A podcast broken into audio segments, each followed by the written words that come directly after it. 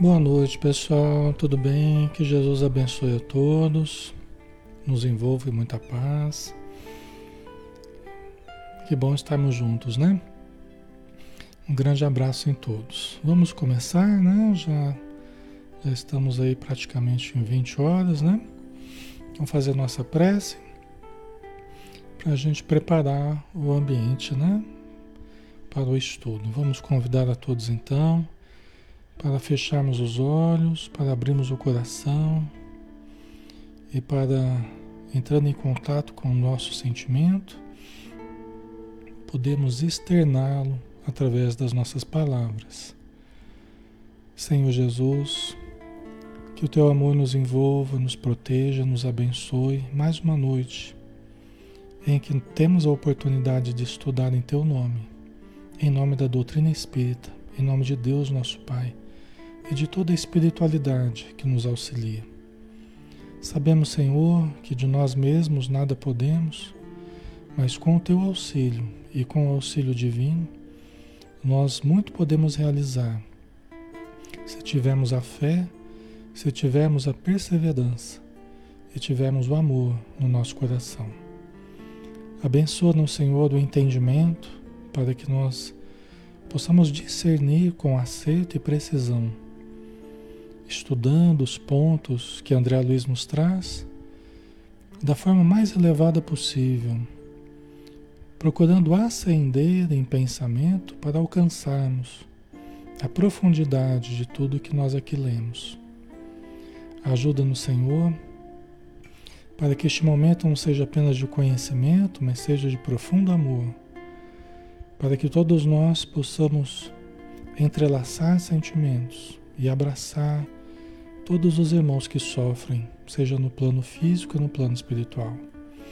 Que todos recebam da radiância da tua luz o consolo, a paz, a tranquilidade, a orientação, para que possam, a breve tempo, se reconstituírem na sua saúde, no seu equilíbrio e poderem trabalhar para o bem onde estiverem. Muito obrigado por tudo e seja conosco mais uma vez, Senhor. Que assim seja.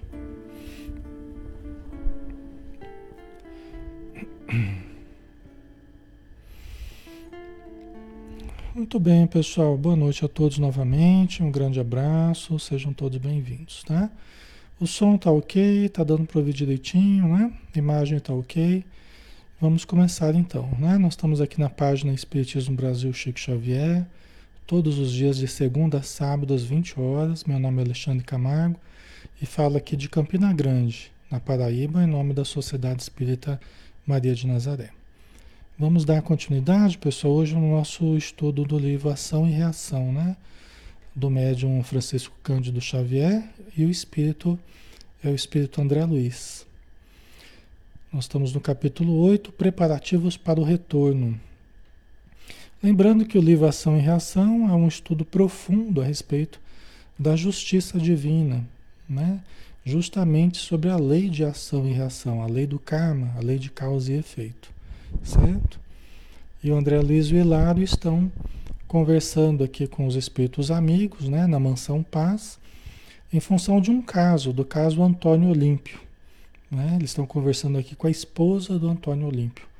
Antônio Olímpio, que foi resgatado pela mansão Paz nas zonas inferiores, em dificuldades muito grandes, né? porque ele havia matado os dois irmãos quando ele estava encarnado, né? para ficar com a fazenda que era uma herança para os três irmãos. Né? Ele matou os dois irmãos e ficou com a fazenda. E o filho dele está reencarnado ainda, o Luiz, e está sendo obsediado pelos tios, o Clarindo e o Leonel. Tá? Então eles estão estudando, entendendo o caso no plano espiritual para poderem agir e para poderem é, proporcionar a reencarnação do Antônio Olímpio, e aí a sua, a sua esposa, a sua antiga esposa, se reencarnará novamente, e eles receberão os dois tios dele, que estão obsediando hoje, eles reencarnarão como filhos do, do, do casal, tá? Então, de uma forma sucinta, né? Então, aqui falava, né? O Clarindo e o Leonel, é, não satisfeitos com lhe se viciarem a mente, a mente do Luiz, que está reencarnado. Então eles estão na fazenda lá, que era do Antônio Olímpio, né? O que o Luiz agora cuida, e eles estão é, é, dominando a mente do Luiz, o Clarindo e o Leonel, né? Conduziam para a fazenda usurários, né? Aqueles que estão envoltos na usura, né? Aqueles que estão muito apegados aos bens, ao dinheiro, né? E também tiranos rurais desencarnados. Estão levando para a fazenda para ficar ali no ambiente do Luiz pesando na psicosfera em que vive a família do Luiz, né? principalmente ele, né? cujos pensamentos ainda se enrodilhavam na riqueza terrestre, para lhe agravarem a sovinice. Então, Clarindo e Leonel levavam usurários né? E, e tiranos rurais para perto do Luiz para agravarem a sovinice dele, né? para agravarem a mesquinhez, o apego ao dinheiro. Tá? E isso eles não fazem só com o Luiz, não. Eles fazem com qualquer pessoa que demonstre receptividade ao excesso, né? ao excesso de ambição no campo do dinheiro. Assim como em qualquer outro campo. Tá? Tudo que for excessivo em nós é, de uma forma desarmônica, de uma forma a, a supervalorizarmos determinada faceta da nossa vida, será motivo de exploração por parte dos obsessores, seja qual área for. Ah, no caso do Luiz, a questão do dinheiro, assim como o assim como o pai dele, né, o Antônio Olímpio, que também matou os irmãos para ficar com a fazenda, né? A Maria Elisa colocou: como o filho Luiz podia se livrar dos, dos obsessores ou da obsessão, né? Através da, da conscientização do estado dele, né? do excessivo apego, se ele fizesse um, um tratamento, buscasse um autoconhecimento, ou buscasse é, olhar um pouquinho para o Evangelho, na Bíblia, né? os Evangelhos. Se ele buscasse um pouquinho lá o que Jesus ensinou, a respeito do desapego, né? da moderação. Né? Ele já teria grandes elementos para a mudança interior, se cultivasse a prece, se cultivasse o evangelho no lar. Né? Ele poderia ir ajudando os seus eh, familiares que estão obsediando, né? o Clarindo e o Leonel, assim como os outros que ali estão né? Eh, compartilhando daquele ambiente da fazenda. Tá? Então sempre é possível melhorar se a gente tiver boa vontade e um pingo de auto autocrítica no sentido de nos autoanalisarmos, autoconhecimento, né? Tá? Desse, eh, Luiz, desse modo, respirava num mundo de imagens estranhas, em que o dinheiro se erigia em tema constante. É aquele pano de fundo que eu falei para vocês. É aquele pano de fundo. Né? O dinheiro se apresentava sempre como tema constante. Aí vocês, ah, Alexandre, mas o dinheiro é constante na nossa vida, preocupação com o dinheiro, pagar as contas. Como é que não vai pensar em dinheiro, né? Talvez algumas pessoas já estão questionando aí, né? É diferente você estar tá naquela luta, de conseguir, de ganhar, de controlar o dinheiro que entra, o dinheiro que sai, né? É, isso é normal. É nós aprendemos a administrar os recursos, é normal. Tem época que a gente está mais limitado, tem época que tem um pouquinho de folga, né? Vamos supor, a pessoa normal, a pessoa mediana, né? Em termos financeiros, tá? Aquela coisa controladinha, né? No caso Luiz, é o excesso mesmo, porque ele já estava rico. A gente vai ver aqui, a gente está vendo, ele tem muito dinheiro guardado. Mas um dinheiro que ele não usa nem para a família dele. A gente já viu isso na semana passada, né? A mulher e os filhos passando necessidade. E ele rico. Isso vai caracterizando a doença, né? Quer dizer, a pessoa não gasta nem consigo mesmo, não gasta nem com a saúde, nem com a saúde dos filhos da esposa, sempre com medo de, de, de, de perder um pouquinho daquilo, daquilo muito que tem. Isso caracteriza a doença. Entendeu? Certo? Então, o mundo mental dele era um mundo estranho, em que o dinheiro aparecia como tema, o tema constante, o tema de fundo, o pano de fundo da mente dele era sempre o dinheiro. Perdera, por isso, o contato com a dignidade social. Né? Até a vida social, né? o contato digno em sociedade, ele foi perdendo. Por quê? Porque aquele ensimesmamento que a gente tem falado, né? Lembra que a gente fala do ensimesmamento? Que a pessoa fica muito, muito ligada em si mesma, né? E sempre com aquela preocupação fixa, aquela monoideia, uma única ideia, a ideia do dinheiro, né? Então isso vai nos alienando, vai nos tirando do convívio social, vai limitando a nossa vida, né? Qualquer coisa que se transformar numa monoideia, o monoideísmo, ideia fixa, vai nos conduzindo, de certo modo, para a alienação. Porque a nossa mente, ela precisa de fluidez, ela precisa de leveza, de flexibilidade. Nós precisamos perceber o todo. Nós precisamos estar ligado em todas as áreas, né? Não só uma área, mas em todas, né? Então, quando a gente começa a se fixar demasiadamente numa única área, nós já começamos a não ter mais a percepção do todo, né? Ok.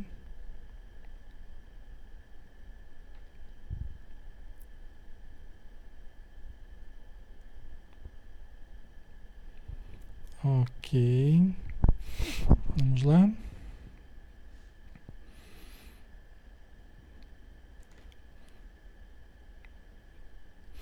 tornara-se inimigo da educação.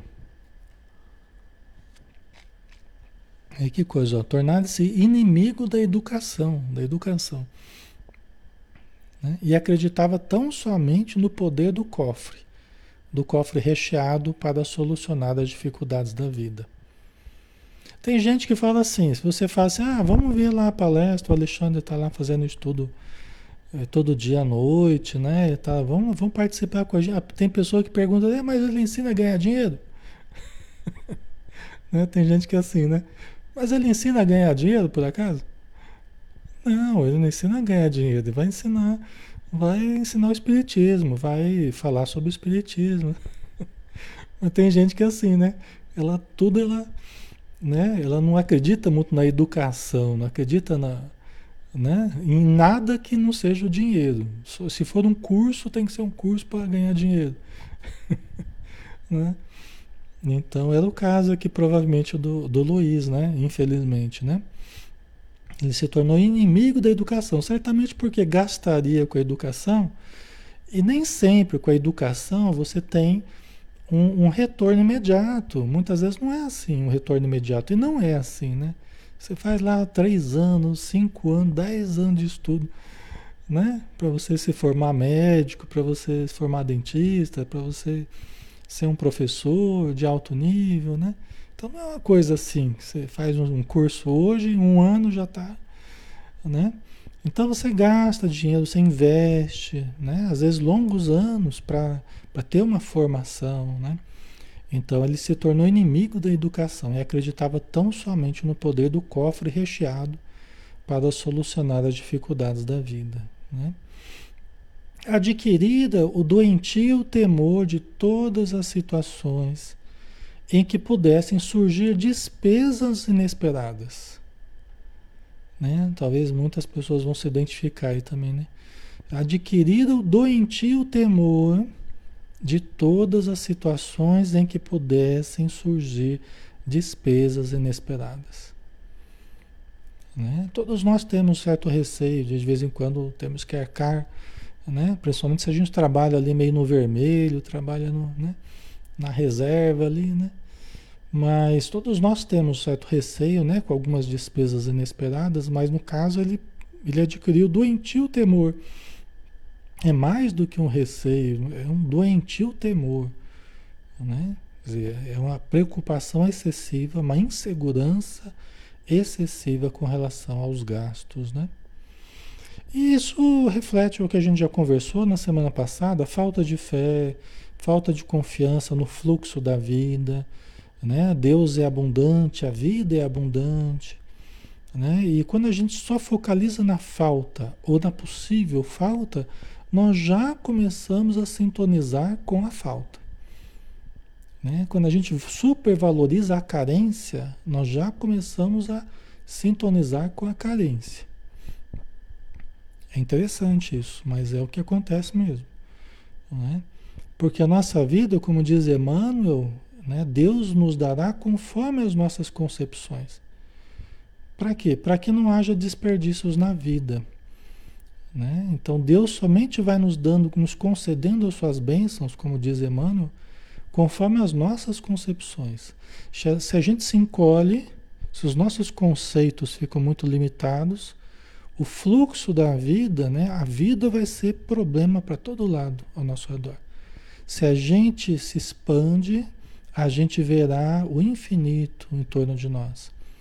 É uma mensagem muito bonita do Emmanuel, pois eu, eu acho certinho, eu acho que é do Fonte Viva, se eu não me engano, né? E muito bonita a mensagem que expressa bem isso, sabe? Conforme você pensa a vida, os teus conceitos perante a vida, você amplia e inclusive o fluxo dos recursos divinos também se ampliam. Ou você pensa coisa muito fechada, muito limitada, muito negativa, né? E tenta paralisar o fluxo da vida. E aí os recursos têm dificuldade até de chegar na sua mão, né? Porque você está sempre bloqueando, querendo interromper o fluxo, né? Ok, pessoal? Certo. Então, ele ele ficou com muito temor, né? Tinha muito temor de despesas inesperadas, né? Precisamos ter confiança na vida, né? É, o Chico Xavier tem uma historinha no livro Lindos Casos de Chico Xavier, né? Tem a experiência lá do Chuchu, né? Vocês devem conhecer a historinha do Chuchu, né? Que o, que o Chico Xavier chegou com uma certa quantia de chuchus lá e daqui a pouco vem alguém pedindo chuchu, né? E fala, pô, acabei de ganhar o chuchu, né? Aí ele deu o chuchu para a pessoa que pediu, né? E daqui a pouco ele recebeu mais chuchu, mais ainda do que ele tinha ganho, né? E aí daqui a pouco surgiu de novo a oportunidade de dar para alguém. Falou, pô, perdi de novo o chuchu, né? Eu sei que no final da história ele foi sempre abrindo mão dos recursos que ele tinha e no final da história chegou um caminhão cheio de chuchu na porta da, casa dele. Certamente que os espíritos, os espíritos proporcionaram para dar uma, uma lição justamente nele, a lição de que quanto mais nós deixamos fluir os recursos, né, é, gerando a, a, a caridade, gerando a riqueza para os outros, gerando mais o fluxo da vida passa, nós, passa por nós essa história do dinheiro não volta, né? Foi, uma, foi o contrário disso, né? O que tentaram demonstrar para o Chico Xavier. Que conforme você vai dando, sim, você vai recebendo. Né? Só que eles mostraram isso em forma de chuchu. é uma historinha bem bonitinha, né? Das historinhas pequenas, é um livro fantástico, né? Lindos casos de, de Chico Xavier, do Ramiro Gama. Né? Vale a pena vocês baixarem, eu acho que tem em PDF aí vocês baixarem e dar uma olhada. Uns casos lindos, assim. Né? Ah, não sei, esse chuchu era amor. Exatamente, essa é a ideia. Pode ser dinheiro, pode ser amor, pode ser amor em forma de dinheiro, pode ser roupa, pode ser. Na verdade, são os recursos, né? E os recursos podem ser afetivos, podem ser materiais, qualquer tipo, né? Então, quanto mais a gente dá, mais a gente recebe. Essa é a, é a lei, né? É a parábola dos talentos, né? Quanto mais você você trabalha esses recursos, mais você recebe, né? Aí continuando, né? Possuía grandes somas, ó Luiz, ó Luiz. Possuía grandes somas em estabelecimentos bancários, que a própria companheira desconhecia tanto quanto mantinha em custódia no lar enormes bens. Você vê que a condição dele estava longe de ser uma condição precária, né? Era uma condição muito abastada, pelo jeito. Mas ele não, Ele não gastava com nada, né? Praticamente. A própria, a própria fazenda estava abandonada. Estava como que abandonada, né? maltratada, porque ele não investia. Né? Tá? Ok. Fugia deliberadamente à convivência afetiva, relaxar a própria apresentação individual. Quer dizer, a pessoa começa a descuidar até das roupas, do modo de se, de se cuidar, né? Perde aquela vaidade positiva, né? Na verdade, seriam os autos, os autocuidados, né? Os autocuidados que tem um nível que é, que é importante, você se gostar, se cuidar, estar bem, né? É importante isso, na convivência, né? É, tudo que seja re, é, desleixo, relapso, né? É algo a ser, é algo a ser é, modificado, né? Tá? Que é um descaso, é um, é um desleixo, né? Tá? Certo? É. Então, fugia deliberadamente à convivência afetiva, relaxar a própria apresentação individual e encravara-se em deplorável misantropia. O que, que é a misantropia? É a pessoa a pessoa não gostar do ser humano. É a pessoa que fala, ah, o ser humano não presta, o ser humano não é confiável, começa a fugir do contato com as outras pessoas. Não gosta do contato com os humanos, com, os, com as pessoas, com a sociedade.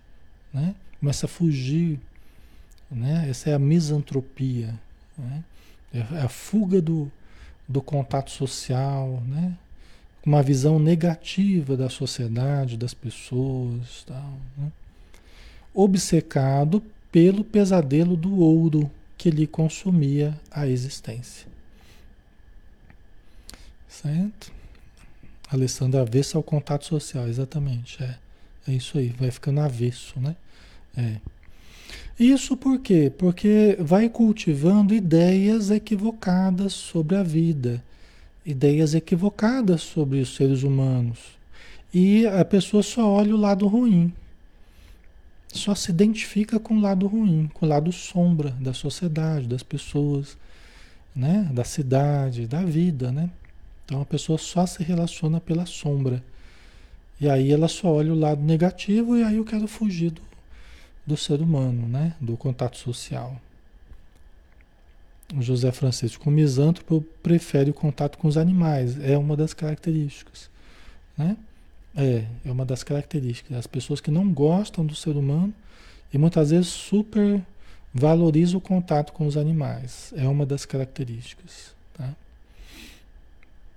É que o animal, é, o animal não, não demonstra diferenças de uma forma mais clara com relação a nós, né? E você, você briga com o cachorro, daqui a pouco ele está lá de novo abanando o rabo para você. É diferente do ser humano. O ser humano ele, ele requisita um jogo de cintura maior, uma sabedoria maior, uma tolerância, uma compreensão maior. O nosso grande desafio é com os seres humanos. Né? O nosso grande aprendizado é com os seres humanos. Embora possamos gostar, amar os animais. Né? A Magali, o animal não fala, né? não reclama.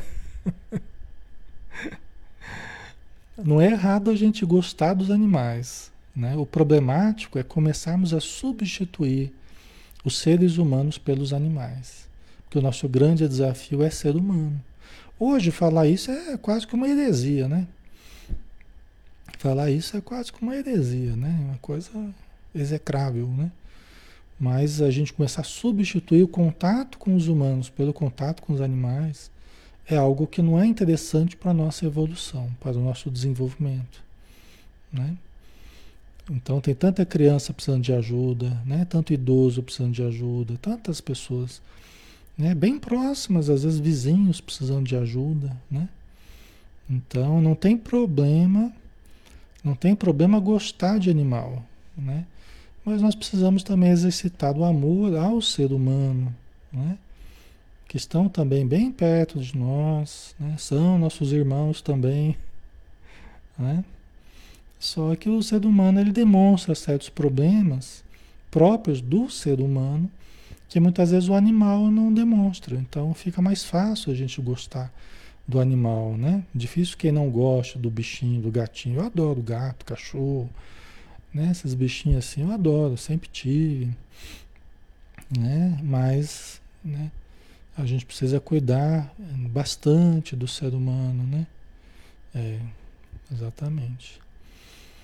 Certo?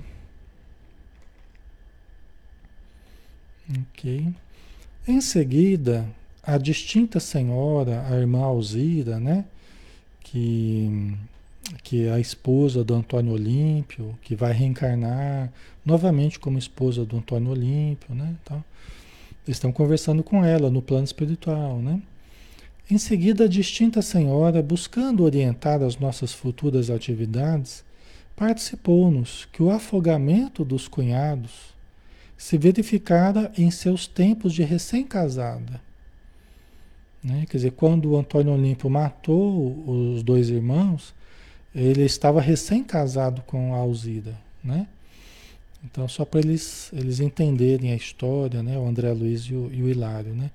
Quando o filhinho, o Luiz, mal ensaiava os primeiros passos e que após seis anos sob a dolorosa ocorrência, encontrada ela também a desencarnação no lago terrível. Então veja bem, é, quando os, os, os, tios do, do Luiz, né, os irmãos do Antônio Olímpio, morreram assassinados no lago, o Luiz mal ensaiava os primeiros passos. Né? E depois de seis anos da morte dos, dos tios, né, dos irmãos Antônio Olímpio, a própria Alzira morreu afogada no lago, no mesmo lago. Ela morreu obsediada pelo Clarindo e pelo Leonel, pelos irmãos do Antônio Olímpio. Entendeu? Então eles acabaram se vingando nela. Né? Não, não devem ter conseguido se vingar imediatamente no Antônio Olímpio, que é uma coisa que às vezes acontece, né? e acaba buscando um ponto mais frágil e certamente encontraram uma Alzira né? mais suscetível à influência deles. É uma questão do passado, né? São, essa suscetibilidade ela, ela tem razões, não é do nada que surge isso. E a Alzira acabou obsediada, acabou se afogando no, no lago, no mesmo lago. Tá? Né? Certo? Ok.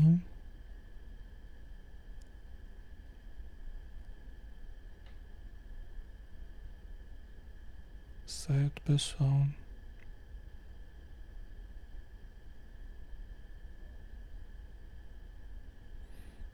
Ok, né? Aí a Yara colocou, né? Por que podem se vingar numa pessoa inocente? É por isso que eu falei né? Já prevendo essa, essa pergunta, por isso que eu já falei que ninguém, e aí tem uma questão do passado, ninguém está suscetível sem razão de ser, tá? É que as reencarnações, elas têm ligações entre as pessoas é, complexas, tá?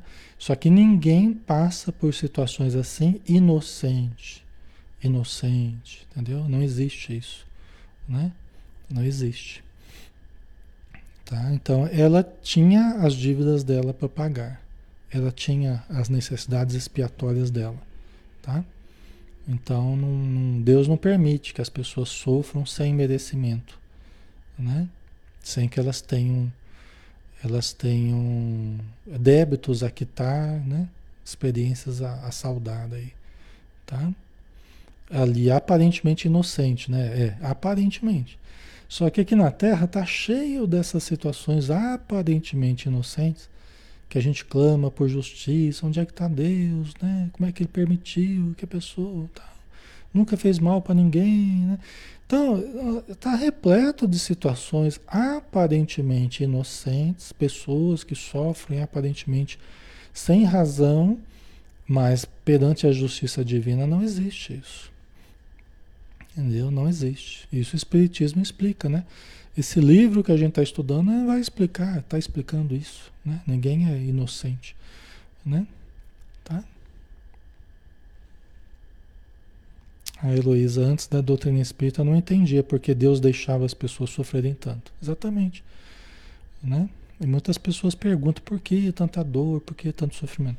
É porque nós temos criado essas dores, esses sofrimentos ao longo de séculos, né? Nós, que eu digo, nós individualmente. Eu, se eu passo por dores e dificuldades nessa vida, é porque eu venho estruturando isso para mim. É a consequência do, das minhas escolhas, do meu modo de ser, do meu modo de fazer, dos meus erros e tal, né? Então eu não tenho por que reclamar. Né? Só tem que entender que essa lei é perfeita. E que se eu estou padecendo certas coisas, certas injunções, são as injunções que eu criei para mim. Entendeu? Eu não sou vítima da vida, né? A gente tem falado demais sobre isso, né? Tá? Ok? Então ninguém é vítima. É que a gente está numa sociedade que está um vitimismo assim extraordinário, né? É, mas não há essa vitimização perante a justiça divina, não existe. Né? Infelizmente, colocado muito isso, estimulado muito essa vitimização na sociedade. A gente está a gente tá escravo disso atualmente, escravos assim. Está na mente das pessoas o tempo todo, né? A, a coisa da vitimização o tempo todo. E, e, lutar contra isso tem estado muito difícil, né? Deixaram que se instalasse esse pensamento que todo mundo é vítima de alguma coisa, todo mundo é vítima, né? E ninguém se sente responsável por aquilo que passa, né? Todo mundo vítima. É como se não existisse lei de causa e efeito, né? Só que o Espiritismo demonstra totalmente o contrário. Né? O Espiritismo demonstra totalmente o contrário. Né? Que nós, enquanto indivíduos, nós, enquanto sociedade, nós temos vivido um processo histórico de escolhas, de atitudes, de buscas, de metas, né? E temos sofrido consequências com isso, né? E nós é que vamos mudar a nossa vida, né? Mudando as nossas atitudes no presente, que é o modo da gente estruturar um futuro melhor. Não é me revoltando, não é, é ficando ateu, não é, não é, não é dessa forma. É compreendendo as leis divinas, é o contrário, né? É o contrário, né? Certo? Então Antônio Olímpio lhe sobrevivera na esfera carnal quase três lustros. Então, Antônio Olímpio, depois que a Alzira morreu, ele viveu mais uns 15 anos aproximadamente. Três lustros, é um lustro é cinco anos, né? Então, mais uns 15 anos aproximadamente, quase 15 anos, né? E por 20 anos, precisamente, padecia nas trevas. Né? Por 20 anos, precisamente, quer dizer, já, já tem tempo, né? Demorou quase 15 anos aí para para a vida morrer depois da morte da Alzira, né? E depois que ele morreu, ele ficou 20 anos, precisamente 20 anos, nas trevas. Tá? Olha quanto tempo já passou, né? Luiz, dessa forma, alcançava a madureza plena, tendo atravessado os 40 anos de experiência física. Então ela está dando uma, uma noção de idade, de tempo passado, né? ela está situando como é que foi a trajetória do Luiz, o tempo que se passou, o período que o Antônio Olímpio ficou no umbral, padecendo nas trevas, né? Ficou 20 anos, pensou, né? É. Tá. Ok.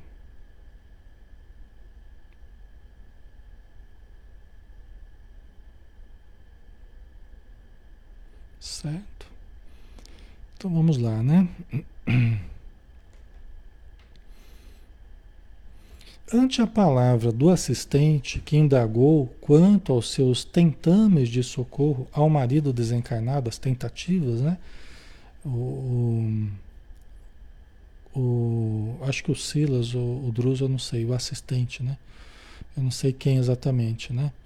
Talvez o Silas.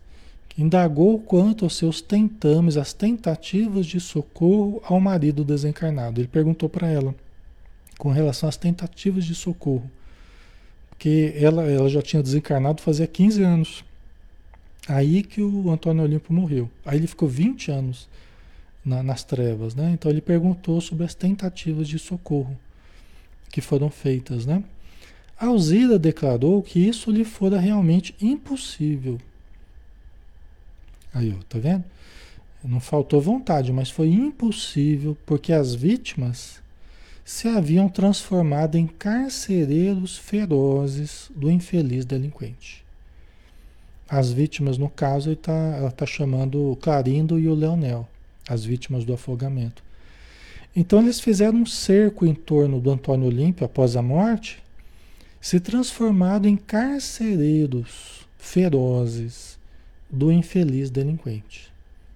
É o que acontece, né? É como se muitas vezes é colocado num cárcere mesmo. Muitas vezes é colocado num cárcere mesmo, encarcerado lá no umbral. Aquele que foi o criminoso na terra, no caso Antônio Olímpio, né? E ficava o, o, o, o Clarindo e o Leonel como carcereiros ali dele, impedindo o socorro ao, ao Antônio Olímpio. Você vê que coisa, né? Coisa muito mais complexa do que a gente imagina, né, pessoal? Tá? E como até então não conseguira escudar-se em qualquer equipe de trabalho assistencial, não lhe permitiam os verdugos qualquer aproximação. O Antônio Olimpo não conseguiu buscar ajuda, não conseguiu o amparo de qualquer equipe de trabalho assistencial. Não conseguiu certamente a sintonia. Né? Ele não conseguia, como André Luiz ali, André Luiz ele sofreu aí, ele fez uma oração e conseguiu a sintonia com a equipe de socorro do Clarencio. No caso, Antônio Olímpio, não, ele não conseguiu se escudar em qualquer equipe de trabalho assistencial. Então ele ficava mais na frequência do clarindo do Leonel, que impediam qualquer aproximação de alguém que pudesse ajudá-lo. Né? Certo? Situação difícil, né? É, situação difícil. Estão abandonados por Deus? Não. Nem o Antônio Olimpo não estava, nem o Clarindo, nem o Leonel nem os demais que estão nas regiões trevosas. Ninguém está abandonado por Deus. Mas os espíritos amigos esperam que as pessoas interessadas, que são os, os que estão nessas regiões, eles vão fazendo o trabalho interior para permitir a ajuda. Ajuda-te que o céu te ajudará. Então precisa algo, né? Nós precisamos chegar num certo ponto para permitirmos a ajuda. Né? O Antônio Olimpo foi socorrido, né? ele está na mansão paz, mas levou 20 anos para que isso acontecesse. Tá? Certo? Ok, pessoal? A natureza não dá saltos, né? É, e o trabalho interior que a gente não faz na Terra a gente acaba tendo que fazer no plano espiritual e muitas vezes no plano inferior. O trabalho que a gente não faz na Terra, o trabalho de mudança interior, muitas vezes nós acabamos tendo que fazer nas regiões obscuras. Né? Ainda assim, em ocasiões fortuitas, aleatórias, né, ocasionais, né, dispensava ao filho a nora e aos dois netos algum amparo. A, a Alzida, né? Ela ainda em algumas ocasiões ela ajudava o filho dela, o Luiz, a Nora e os dois netos ali na fazenda, todo, todos encarnados, né? Não conseguia ajudar o Antônio Olímpio, mas ela dava amparo ao filho do Antônio Olímpio e à família dele, né? O que se lhe fazia extremamente difícil de vez que os obsessores velavam irredutíveis, guerreando-lhe as influências.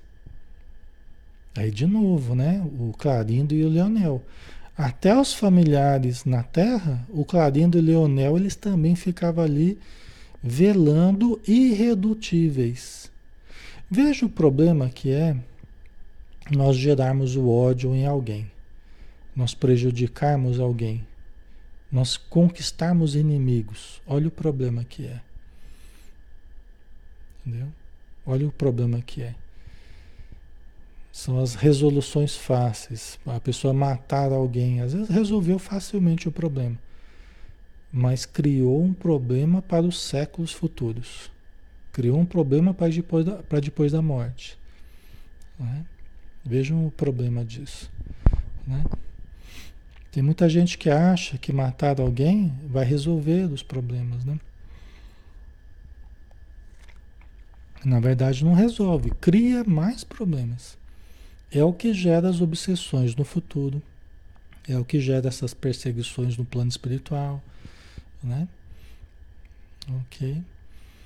Então é algo que o ser humano precisava tirar, né, do seu repertório de comportamentos, pensamentos, qualquer intenção no sentido de resolver facilmente, né? Matando alguém, né? O assassinato. Isso é, é algo que tem que sair fora do pensamento da, do ser humano, né? Mas nós já nos envolvemos com muita, muitas vezes nessa situação.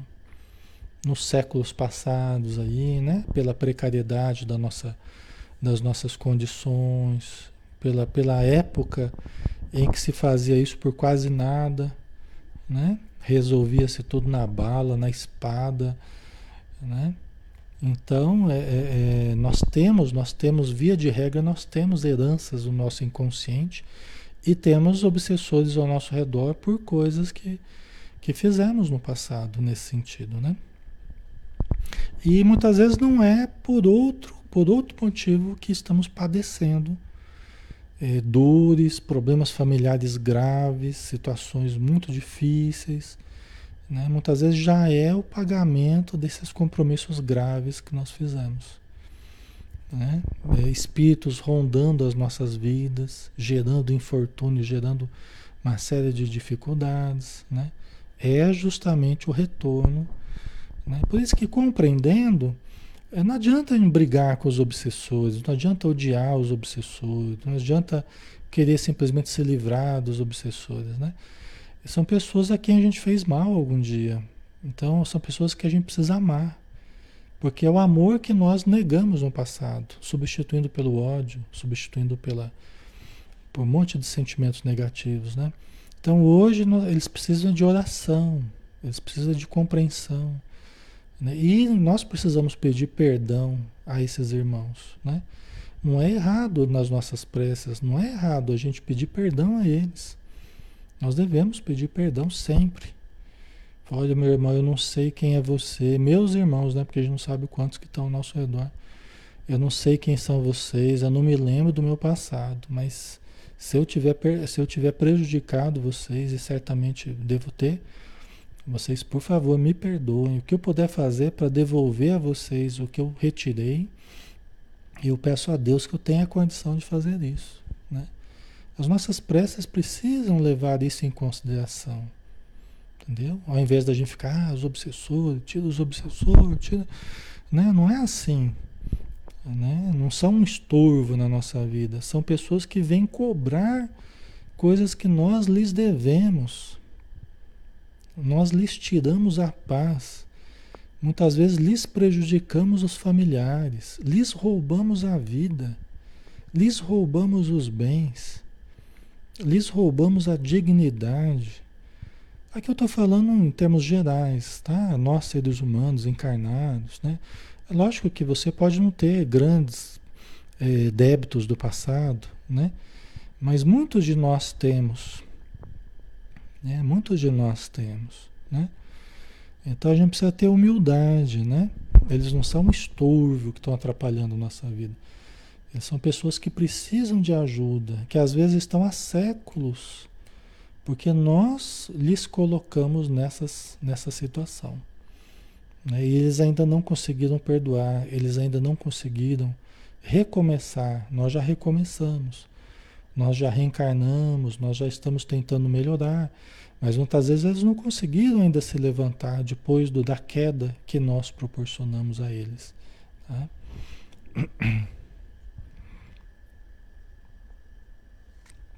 Esse pensamento é muito útil para nós, para a gente ter mais humildade perante eles, perante a vida, tá? É, porque isso aqui não é nenhum absurdo não, tá, pessoal? Isso aqui é coisa bem é bem do ser humano, das necessidades do ser humano, tá? Ok.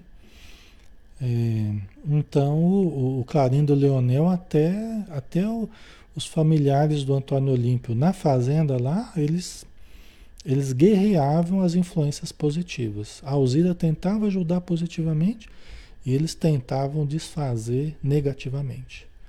Tá? E assim, é uma guerra mesmo. É a boa luta, né? É a luta por fazermos o bem. Né? E o mal tenta. O mal, no caso, são aqueles que estão nesse, nessa situação de desequilíbrio. Não é que são seres maus, mas estão nessa situação de, de precariedade, de ódio, né? Certo? À vista da pausa espontânea que se fizera em nosso entendimento, num testemunho de comovedora humildade, consultou a Silas se a mansão poderia facultar-lhe uma visita ao esposo, antes da viagem à procura do filho, segundo as tarefas programadas. Então, a Alzira, assim, numa demonstração de muita humildade, é um espírito de boas condições, né? mas demonstrando muita humildade, ela perguntou para o Silas, né, que é o assistente ali do Druso, se a mansão poderia permitir a ela a visita ao esposo dela, porque o esposo dela estava internado ali na mansão Paz.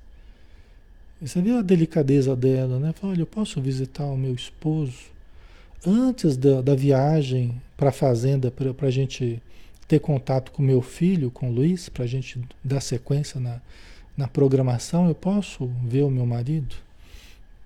Né? O marido dela chegou em condições bem precárias, né? Aí acabou. Acabou rápido. ai, ai. Mas é, pessoal.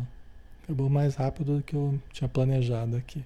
Nós ainda temos alguns minutos, né? Vamos aproveitar para para deixa a visita da, da Alzira ao marido dela na semana que vem a gente vai a gente vai ver, né? Tá? Ah, Sofia, para pedir esse perdão, preciso a um centro espírita? Não, não, Sofia, não. Em qualquer pensamento, qualquer oração, em que você leve isso que a gente está falando em consideração, né? Nas tuas preces, rogar, né? Por esses esses espíritos que estão perto de nós, obsessores, tentando nos prejudicar é, esse é um dos recursos, é um dos grandes recursos para irmos saindo das, das obsessões. É orarmos pelos obsessores. Né? É orarmos pelos obsessores. Porque nós vamos tocando o coração deles. Muitos mais endurecidos, muitas vezes vão demorar a se deixar tocar pelas nossas preces. Né? Porque eles lembram como é que a gente era e eles acham que nós continuamos do mesmo jeito. Muitos não nos enxergam diferentes do passado. Eles olham, ah, a pessoa é a mesma pessoa do, do passado, né? Mas a gente insiste em orar por eles, insiste em irradiar energias boas para eles. Isso vai ajudando eles. Vai lendo o Evangelho em casa, né? Quer dizer, Jesus, né? Esses princípios libertadores do Evangelho, eles estão ali sempre com a gente, né? estão ali rodeando a nossa vida, sempre ali observando, buscando as menores oportunidades para criar dificuldade, tentando jogar os nossos familiares contra a gente, tentando criar armadilhas para a gente, tentando fazer o casal brigar, os filhos adoecerem, o casal né, eh, se desentender e tal. Então, como eles estão ali compartilhando a nossa vida conosco, de certo modo, é, os nossos bons hábitos vão se tornando apelos frequentes para a mudança deles. É isso que Deus espera. Por isso que Deus permite que o cobrador esteja perto do devedor. É porque o devedor, mostrando boa vontade e, realmente, e verdadeira mudança, ele vai devagarzinho trabalhando o coração do cobrador. Ele vai atenuando o ódio do cobrador. Ele vai atenuando o rancor, vai atenuando as energias prejudiciais que ele irradia para nós. Então, o bem que a gente faz para eles vai atenuando o mal que eles querem para nós. Então, no final das contas, a gente acaba sendo beneficiado também. Por isso que é libertador isso.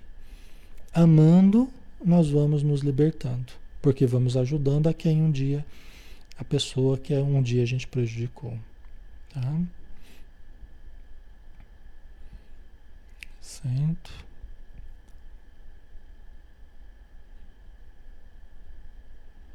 Ok. Manuel, até que eles se convençam, né? De que já não somos aqueles de antes. É, exatamente. E às vezes precisa uma vida inteira para eles se convencerem. Eles têm que ver a gente sofrendo. Por isso que Deus permite também que a gente sofra. Não só como resultado do passado, mas para eles, eles irem vendo que nós estamos padecendo ingratidões, estamos padecendo abandonos, é, armadilhas que outros, até encarnados, fazem para nós, vamos supor, né? não estou me vitimizando, mas eles vão observando coisas que os outros vão fazendo para a gente. No começo, assim, é, merece mesmo, merece passar por isso e muito mais. Tá? Só que eles vão vendo que nós não reagimos mais com violência, que a gente perdoa as pessoas, que a gente compreende, que a gente conversa, que a gente aceita certas dificuldades sem revolta. Aí eles vão, opa, peraí, essa pessoa parece que não é mais a mesma de antes. Eu estou desconhecendo. Quem que é essa pessoa que parece que está diferente?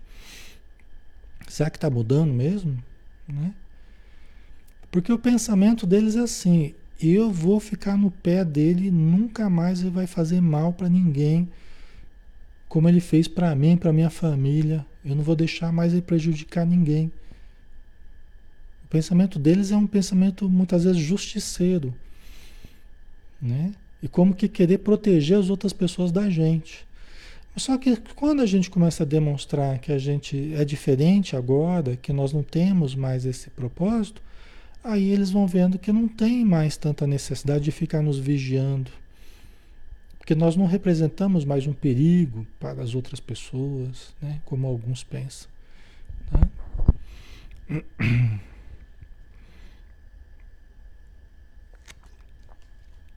Ok, pessoal. É.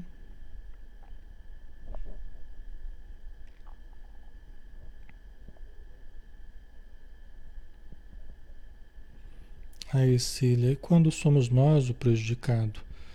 Libertamos o outro com o nosso perdão? Sim, sim. Damos oportunidade para o outro também recomeçar, né? É verdade. E no caso do, dos obsessores, eu já vi obsessor em reunião mediúnica, às vezes depois anos e anos fazendo mal para determinada pessoa, para determinada família, né? Muitas vezes eu já vi esse obsessor chorar na reunião mediúnica e até pedir desculpa para o encarnado. Pedir desculpa porque ele estava se vingando, estava se vingando, mas tem uma hora que ele começa a fazer tanto mal, tanto mal para o encarnado, que muitas vezes quando ele percebe que ele também, sabe, está perdendo tempo na vida dele, ele está perdendo a dignidade, muitas vezes ele começa também a se sentir culpado por tanto mal que ele está fazendo. Né? E às vezes ele chega até a pedir desculpa, fala, perdão, por favor, me desculpe por tudo que eu fiz para vocês. Nossa, quantas vezes eu já vi isso? Né? Prejudicou, criou problemas para a família inteira, criou, né? Aí ele começa a sentir também a culpa dentro dele, né? E vê que se o outro errou com ele, às vezes ele acabou errando até muito mais com o outro, né?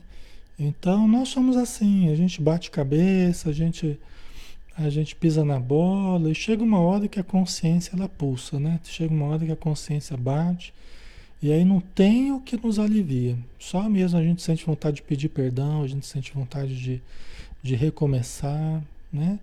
É a presença divina dentro de nós que vai apontando o caminho certo, né? Da mudança, né? né? Socorro, sempre chega o momento, momento que a gente quer paz, né? A gente quer paz, a gente não quer mais guerra, a gente quer Tá? É muito comum, só para a gente finalizar, né? É muito comum, é, e uma coisa muito comovente, a gente já vi várias vezes também, é muito comum isso, né? Às vezes você matou o filho daquele, daquela pessoa, você matou o filho, e aí você prejudicou o filho dele e tal, e ele está até hoje se vingando de você, porque você prejudicou o filho ou a filha, né? estuprou, fez, matou, tal, né? Fez o diabo lá. E o familiar, né? O pai, por exemplo, ele está até hoje na sua cola e prejudicando a família, prejudicando, até que ele descobre que um dos filhos da família que ele está que ele está obsediando é o próprio filho ou a filha reencarnados. Né? Quer dizer, Deus fez com que o, o antigo algoz recebesse como filho aquele que havia sido prejudicado. Né? E o pai ali tentando se vingar da família, do, do né, de quem causou o prejuízo, e sem perceber que já, já era um dos filhos da família ali, já era um filho dele do passado. Nossa, são situações muito emocionais, assim, são situações muito chocantes, assim, quando ele percebe, porque às vezes a gente percebe intuitivamente isso, né? E na hora da doutrinação, da reunião mediúnica, a gente pergunta para ele, você já percebeu quem que está ali reencarnado? Que às vezes a gente percebe através da intuição, né? Você já percebeu quem que está ali reencarnado? Aí ele para um pouquinho e, e, e tenta lembrar das pessoas da família ali, falei, olha direito. Aí os espíritos amigos ajudam, né? Mostrando que aquela pessoa reencarnada é o filho dele do passado, a filha do passado, né? Hoje é tratado com todo carinho pela família, hoje tem de tudo, tem do bom, do melhor, tem todo carinho, toda atenção, né? Aí ele fala assim, agora, nossa, eu fiz tanto mal para eles todos. Né? E agora, como é que eu vou prejudicar as pessoas que estão cuidando do meu filho ou da minha filha? Como é que eu vou odiar essas pessoas? Como é que eu vou persegui-los? Né? Então aí ele é forçado a mudar de atitude. Né? Ele se sente compelido a, a mudar de atitude. Tá? Então tem casos muito, muito interessantes assim, né? Certo? É assim que Deus vai trabalhando, entendeu? É assim que ele vai tecendo a rede ele vai tecendo a, a trança aí da, da, da, do tecido aí, né? O tecido das nossas encarnações, da lei de causa e efeito. É, é assim que Deus vai nos aproximando. Entendeu? E a gente vai percebendo que nós precisamos uns dos outros. E o perdão será sempre a, a porta do recomeço, tanto para nós quanto para os outros, né? Será a oportunidade do recomeço, tá bom? Então tá jóia, né, pessoal? Não vamos cansar vocês. Aproveitar o sabadão aí, descansar, né? Vamos fazer a nossa prece, agradecendo então a espiritualidade, agradecendo os personagens do livro, que não são personagens fictícios, são seres reais, com vidas reais, com sofrimentos reais, com anseios reais e com necessidades de evolução reais. Então, que André Luiz nos trouxe para aprendizado, mas que são seres que estão ou na vida espiritual ou na vida material, reencarnados, e que possamos lançar para eles vibrações de gratidão, de carinho, de força, porque todos eles estão, assim como nós, lidando com seus próprios desafios perante a vida e perante si mesmos. Então, que Jesus os abençoe e nos abençoe também. Que assim seja. Muito bem, pessoal. Obrigado pela presença, tá? Um grande abraço, bom final de semana para todos. E até segunda, né? Às 20 horas, no Livro dos Espíritos, tá?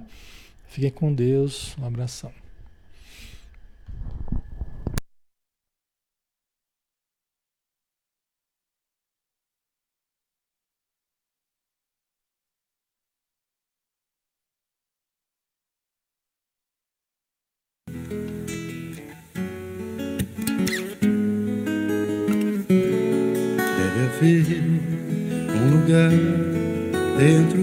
Seu coração onde a paz brilhe mais que uma lembrança. Sem a luz que ela traz já nem se consegue mais encontrar o caminho da esperança. Sinta chega o tempo de enxugar o pranto dos homens, se fazendo irmão, se fazendo irmão, e estendendo a mão. Só o amor muda o que já se fez, e a força da paz junta todos outra vez. Venha, já é hora de acender a chama da vida e fazer a terra inteira feliz.